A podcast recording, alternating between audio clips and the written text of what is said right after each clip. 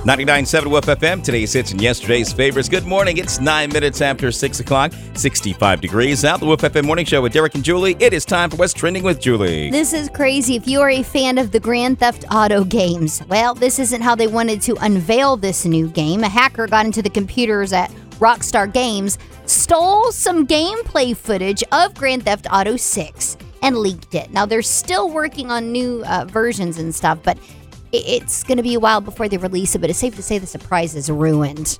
Thanks, hackers. Well, this is a surprise. Mariah Carey has plans to release a new album. Actually, it was an album she recorded way back when she was recording her LP Daydream.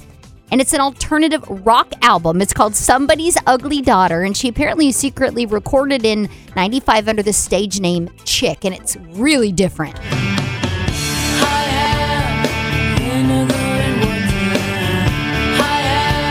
So she announced it in a interview with Rolling Stone. So I guess we're going to be hearing that shortly. Interesting. That's what's trending with Julie on the Wolf FM Morning Show.